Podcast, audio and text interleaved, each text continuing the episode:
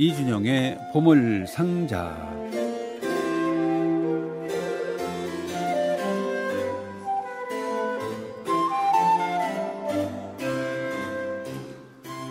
이준영의 보물상자도 저희 뭐 6년 가까이 하는데 예. 오늘은 뭐 어떤 보물이 준비되어 있을까 하고 예, 철없이 물어보곤 했습니다. 6월 첫째 주 수요일은 예, 음반에 관한 얘기입니다. 오늘 드디어 거의 6년 만에 깨달음이었습니다. 어서 오십시오. 안녕하십니까. 오늘 음반 얘기 맞죠? 예, 맞습니다. 예. 그걸 매, 매달 첫 번째 주는 음반 얘기를 하는데 오늘은 무슨 얘기일까 하고. 뭐 처음 듣는 청취자분들 계실 테니까요. 예, 순진한 것도 아니고 바보처럼 소개해 주시려고 그러시는 거죠. 그래요. 오늘은 네. 어, 새로 나온 음반들을 소개하는 시간입니다. 네. 새로 나왔다는 음반이 지금으로부터 얼마까지가 새로 나온 건가요? 아... 보통 새 음반은 뭐갓 한두 달 내지는 예. 서너 달 전에 나온 건데. 뭐 특별한 경우가 아니면 저는 말씀하신 대로 한두 달 안 쪽을 말씀드리고 그렇죠. 있습니다. 예. 그 트로트 하시는 분들 보니까 신곡이 나왔다 그러는 게 보통 한 4, 5년 얘기하더군요. 그쪽은 이렇게 저 네. 알려지는데 시간이 오래 걸리기 때문에 뭐 3, 4년은 다 신곡이라 그래요. 어, 근데 요즘 음반들은 아주 유명한 게 아니면은 대개 5년 안에 폐반되기 때문에 아, 그래요? 새 음반이라는 말씀을 드릴 수가 음, 없죠. 그렇군요. 자, 오늘 첫 번째 음반은요? 첫 번째 음반은 에, 폴란드에 있는 그 유명한 에, 쇼팽 콩쿠르를 주관하는 쇼팽 협회에서 나온 네. 음반인데요. 이 쇼팽 협회는 이제 쇼팽과 또 그에 관련된 음악들을 널리 알리고 어, 우리는 이제 콩쿨만 주로 많이 알고 있지만 그 네. 외에 페스티벌도 주최하고 네, 네. 학술대회도 주최하고 심지어 자체 음반 레이블을 만들어 놓고 음반도 출시하고 있습니다. 아, 그렇군요. 예. 이번에 나온 음반은 에, 좀 특이한 음반인데요. 바로 쇼 쇼팽이 자주 연주했던 네. 1843년제 플레이엘 업라이트 피아노로 연주한 네, 네. 예, 쇼팽 그 리사이틀 집을 우리나라에도 이미 여러 번 방한했죠. 알렉세 루비모프가 녹음해서 음반을 냈습니다. 1843년에 만든 피아노 그때도 뭐 철제로 만들었을까요? 아 그때는 아직 그 철제 안 하고 직전 예 그렇죠 목재 프레임을 쓰던 시절이죠. 그게 견디고 보완하고 수리하면서 넘어온 건가 보죠. 그래도 음, 네, 그렇죠. 근데 이제 피아노는 아무래도 다른 바이올린이나 첼로 같은 네네. 악기보다는 좀 어, 파손이 되거나 음흠. 개조가 되거나 뭐 그런 거 경우가 훨씬 더 많아서 원형을 갖고 있는 악기들이 많지 않긴 합니다. 네네. 쇼, 쇼팽은 주로 업라이트 피아노를 썼습니까? 아, 둘 다 연주했죠. 다만 쇼팽은 이제 아시겠지만 그 사람 많은 데서 이렇게 공개적으로 연주하는 네네. 스타일보다는 살롱 같은 예, 데서 친한 사람들끼리 집에서 살롱에서 이렇게 음. 친밀하게 연주하는 걸 네네. 좋아했던 사람이라서 악기도 어 그랜드 피아노도 쳤고 플레이엘 업라이트도 쳤는데 업라이트 피아노를 자신이 연주하고 제자는 그랜드 피아노를 치게 하고 가르치는 걸 좋아했다고 네. 그러니까 업라이트 피아노의 어떤 그런 어. 그 뭐랄까요? 좀 섬세한 음향. 그 달라요? 다르죠. 아무래도 어떤 좀 느낌이 다른가요? 일단 음량이 작죠. 작고. 네. 그리고 이제 악기에 따라 좀 다른데 아, 좋은 업라이트 피아노는 사실 뭐 그 그랜드 피아노에 못지않은 소리가 아, 나는 경우도 있는데 그렇군요. 전체적으로 가정용 악기죠. 사실 당시에는 업라이트 피아노라는 것 자체가 나온 지가 얼마 안 됐을 네네네. 시점이어서 사람들이 아직 많이 퍼져나가는 중이긴 했는데 쇼팽은 이 악기를 또 특히 사랑했던 것 원래 같아요. 피아노의 원형 그 전 모델을 보면 그랜드 피아노가 맞는 거죠. 그렇죠. 그죠? 네, 그 판을 이제 아주 쉽게 말씀드리자면 90도로 세운 거죠. 그렇죠. 예, 예. 자, 어떤 소리가 날지 궁금한데 녹음은 언제 한 거예요? 녹음은 아주 최근에 한 것입니다. 아, 그렇습니까? 예, 악기를 복원을 거쳐서 연주하는데 네네. 예, 쇼팽이 갖고 있던 그 업라이트 피아노하고 자기가 자주 가는 그, 그 이웃 사촌 간에 예. 굉장히 친하게 지낸 공주가 한 명 있어요. 폴란드 네네. 공주가 한 명 있는데 그 마르첼리나가 이름이 그랬을 텐데 음. 그때 자기가 소개해서 네네. 동시에 거의 동시에 플레이엘 업라이트 피아노를 나란히 샀어요. 오. 1년 번호도 한 끗 차인데 그 악기 쇼팽 피아노는 사라졌는데 이 공주의 피아노는 지금까지 남아 있어서 복원이 돼서 누군가가 쇼팽 협회에 최근에 기부했습니다. 아, 기증해서 그래요. 이제 연주를 하게 됐죠. 그러면 쇼팽은 이 피아노를 언제 사용을 했습니까? 그 집에 놀러 갈 때마다 쳤겠죠. 오. 예. 왜냐면 그 집에서 이 모임이 아, 살롱 모임이 자주 있었기 때문에 갔을 때 친 피아노. 네, 네, 자, 한곡 들어보죠. 네, 쇼팽의 프렐류드 C샵 단조 작품 번호 45번 들려드리겠습니다.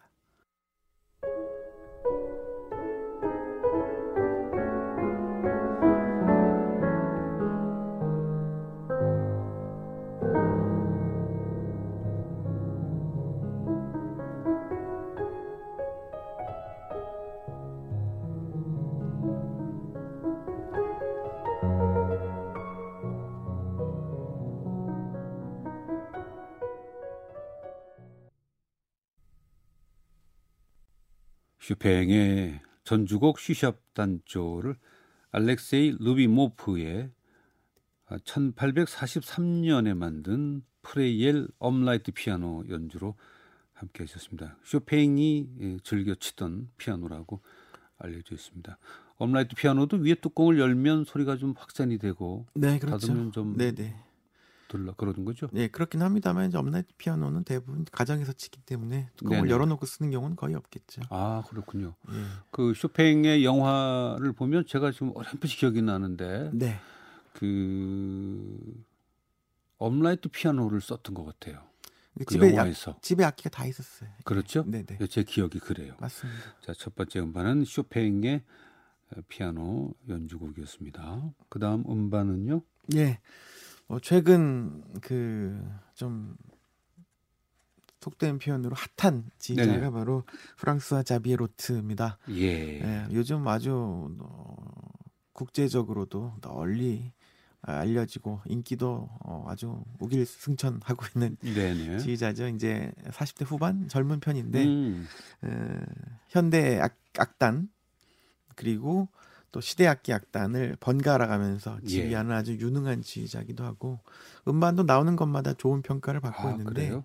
작년에 이제 베토벤 250주년을 기념해서 프랑스의 아르모니아 문디라는 음반사에서 그 교향곡 전곡을 각 다른 오케스트라들이 이렇게 번갈아 가면서 녹음해서 전집을 만들었는데 그 중에 네. 이제 이 로트와 아, 그의 악단인 레시에클이 가장 중요한 곡들을 담당하고 있었어요. 아 그래요? 예, 에로이카 아, 녹음했었고 3번 이번에 5번 아 5번을 연주했었고 이번에 네네. 3번 에로이카가 아, 음반으로 새로 나왔습니다. 뭐 많은 분들이 기대하고 왜냐하면 익히 알고 있기 때문에 네. 다른 오케스트라와 비교가 가능하잖아요. 그렇죠. 그랬는데 제일 중요한 걸 하셨네. 근데 그 자비 로트라는 분은 어 저는 이준영 씨한테만 들은 지휘자죠. 그러시겠죠. 왜냐 아직 우리나라 온 적은 없고. 예, 그죠. 아, 아, 오긴 왔었어요. 그래요? 밖에서는 들은 기억이 없는데. 켈린 피라모닉이라 한번 아, 왔었죠. 그래요? 2017년인가 8년인가였던 음, 걸로 기억합니다. 그래요. 예. 프랑스와 자비에 로트. 예. 예. 사실 지휘자가 이름이 널리 알려지려면 60대는 돼야 되는 거니까 예. 아직은 젊은 편인데 예, 그렇죠. 지금 뭐 그의 명성이 뭐 하늘을 뚫을 것 같습니다. 진짜 그래요? 네, 그렇습니다. 유럽에서? 네. 음, 뭐 지금까지 팬데믹이 아니면 한국에도 벌써 와도 벌써 왔을 텐데. 제가 알기로는 이미 작년에 이미 내한 연재가 기획돼 있었어요. 근데 이제 취소된 거죠. 음, 예. 그럼 오케스트라는 어디 상임을 맡고 있나요? 어 쾰른 그 귀체르니 악단에 있다가 네네. 슈투트가르트 방송교향악단에도 잠깐 있었고 음. 어, 지금은 그 이 레시에클은 자기가 직접 창단한 시대악기 악단입니다. 예. 그러니까 뭐 신출 기모를 고 있죠. 어 그렇군요. 자 그러면 어떤 곡을 들려주시겠습니까? 예, 바로 에로이카 교향곡 가운데에서 어, 이 악장 장송행진곡 들려드릴게요. 네, 네. 예, 이번 연주는 진짜 악보를 한번 보면서 들여다 보면 네. 아 정말 그 악보를 거의 해부하듯이 연주하고 있구나. 그러니까 아, 사실 호불호가 좀 갈릴 수 있어요. 네네. 정말 섬세하게 베토벤의 다이내믹 지시, 템포 지시 이런 것들을 극한까지 다 음. 한번 완벽하게 예, 구현해 보겠다라고 마음 먹고 연주한 것 같은 그런 그러니까 악보에 의한 네. 원전에 충실한 연주라 이거죠. 그렇습니다. 이게 시대악기 악단이라 가능한 거기도 하고. 다른 악, 다른 지휘자들은 왜 원전에 충실하지 않죠? 어 그것은 이제 해석의 자유가 자기 개성? 예, 그렇기도 하고 네네. 현대 악단으로 사실 베토벤이 지시한 템포를 맞추기가 힘듭니다. 아. 사실 베토벤이 교향곡에서 지시하는 빠르기는 현대 악단이 소화할 수 없을 만큼 빨라요. 훨씬 빨랐다면서요. 예. 그러니까 그렇게 하면은 현대 악단으로서는 어, 의미가 없는 거죠. 네. 어, 그러니까 음악 그러니까 작곡가의 지시라는 것이 꼭 음. 100% 맞게 한다고 꼭 정답은 아니거든요. 네. 네, 그래서 어, 또 연주 전통이라는 게 있고 바그너 이후 독일 지휘자들은 쌓아올린 베토벤 해석 전통이라는 게 있기 때문에 예. 사실 정답은 없죠. 다만 이제 이것도 한 길이다라고 아하. 말씀드릴 수 있겠습니다. 이, 이 연주는 조금 빠른가요, 그러면? 아니요, 그렇지 않아요. 그렇진 않아요. 예. 예. 한번 들어보시죠.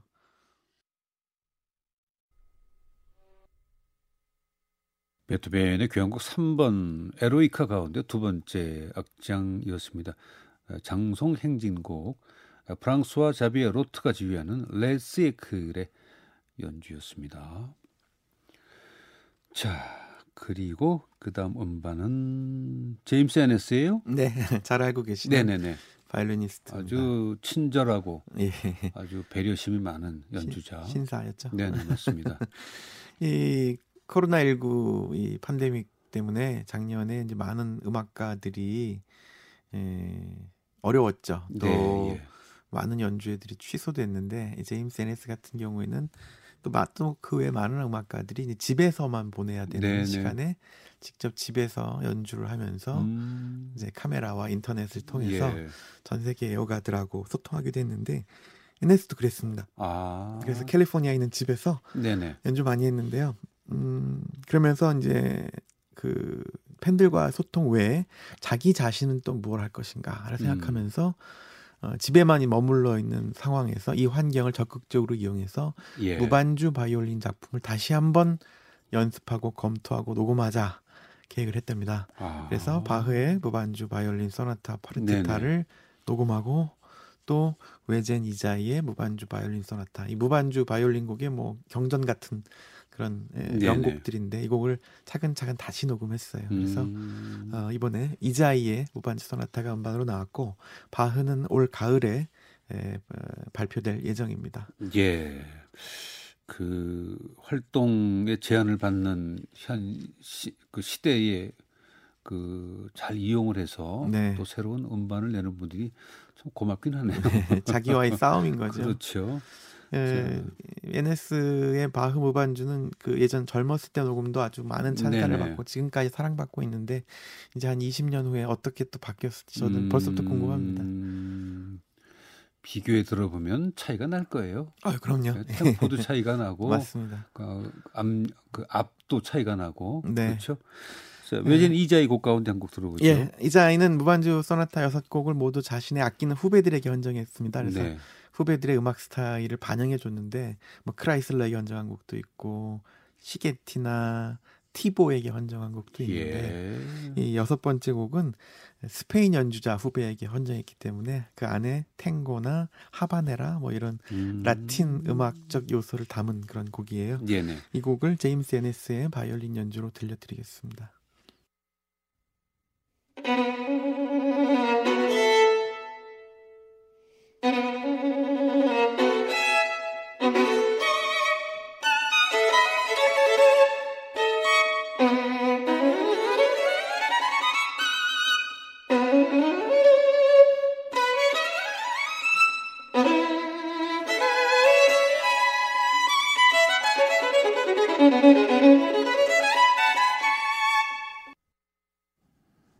외젠 이자이의 무반주 바이올린 소나타 6번 2장조였습니다. 제임스 에네스의 바이올린 연주 함께 하셨습니다. 외젠 이자이도 제가 생각한 것보다는 더 오래전 사람이군요. 저는 1800년대 후반부터 어 그런데 1800년대 중반에 태어나신 분이군요. 네, 전성기가 이제 네. 말씀하신 대로 19세기에서 20세기 초고. 전환기였죠. 벨기에 출신의 연주자죠. 네, 맞습니다. 이분 그저 콩쿠르 있지 않나요? 네, 이자이 콩쿠르 오늘날의 퀸 엘리자베스 콩쿠르죠. 바뀌었고 네네. 아 그렇군요. 네. 자 리하르트 슈트라우스의 이름이 보입니다. 네. 프랑스 소프라노 쌍드린 피오가 아주 멋진 가곡 네. 어, 리사이틀 음반을 냈습니다. 이제 경력의 전성기의 이제 끝자락에 네. 도달해 있는 가수죠. 개인적으로 굉장히 좋아합니다. 아 그래요? 예. 어, 이 쌍드림표의 연주회에 갔을 때마다 아주 크게 감동했던 기억이 있어서 음, 안타깝게 아직 우리나라에 온 적은 없는데 예. 예, 은퇴하기 전에 한번 꼭 왔으면 그렇군요. 하는 그런 소프라노기도 합니다. 지금 나이가 어떻게 돼요? 이제 거의 이제 50대 후반, 아마 60대 반. 초반 거, 네. 거의 경력이 이제 50대 후반일 거예요. 쌍드린 PO. 예. 예. 잘못 들으면 쌍드린 표로 들려서. 표에 아마 그렇게 발음할 수도 있겠네요. 네. 아니 어떻게 그 그렇게 감동을 주었길래 그래요? 어떤 매력이 있습니까? 음, 굉장히 섬세하고요. 음, 고와요? 음, 내면적인 연주 좀 어려운 좀 모호한 표현이긴 한데 들으면 알 것을 제가 꼬치꼬치 묻고 있네. 아무튼 프랑스 가수로 프랑스 레퍼토리 이타, 이탈리아 레퍼토리를 많이 하고 예. 독일 레퍼토리를 아주 많이 하진 않았는데 이번에 독일 가곡에서도 네. 참 빼어난 능력을 드러내서 그래요? 참 대단하다 싶었습니다. 와 정말 궁금한데 네. 어떤 곡 들려주시겠어요? 오늘은 이번에는 훅인 낭만주의 가곡을 주- 두루 석, 네네. 수록했는데요. 슈트라우스의 모르겐하고 알반베르크의 일곱 개의 초기 노래 가운데에서 나이팅게일 이 두 곡을 골라서 어, 들려드리겠습니다. 그러면 이 두 곡을 오늘 끝곡이죠. 그렇죠. 예. 네 광고 후에 두 곡을 이어서 듣도록 하겠습니다. 지금까지 이준영의 보물상자 고생하셨습니다. 고맙습니다. 고맙습니다.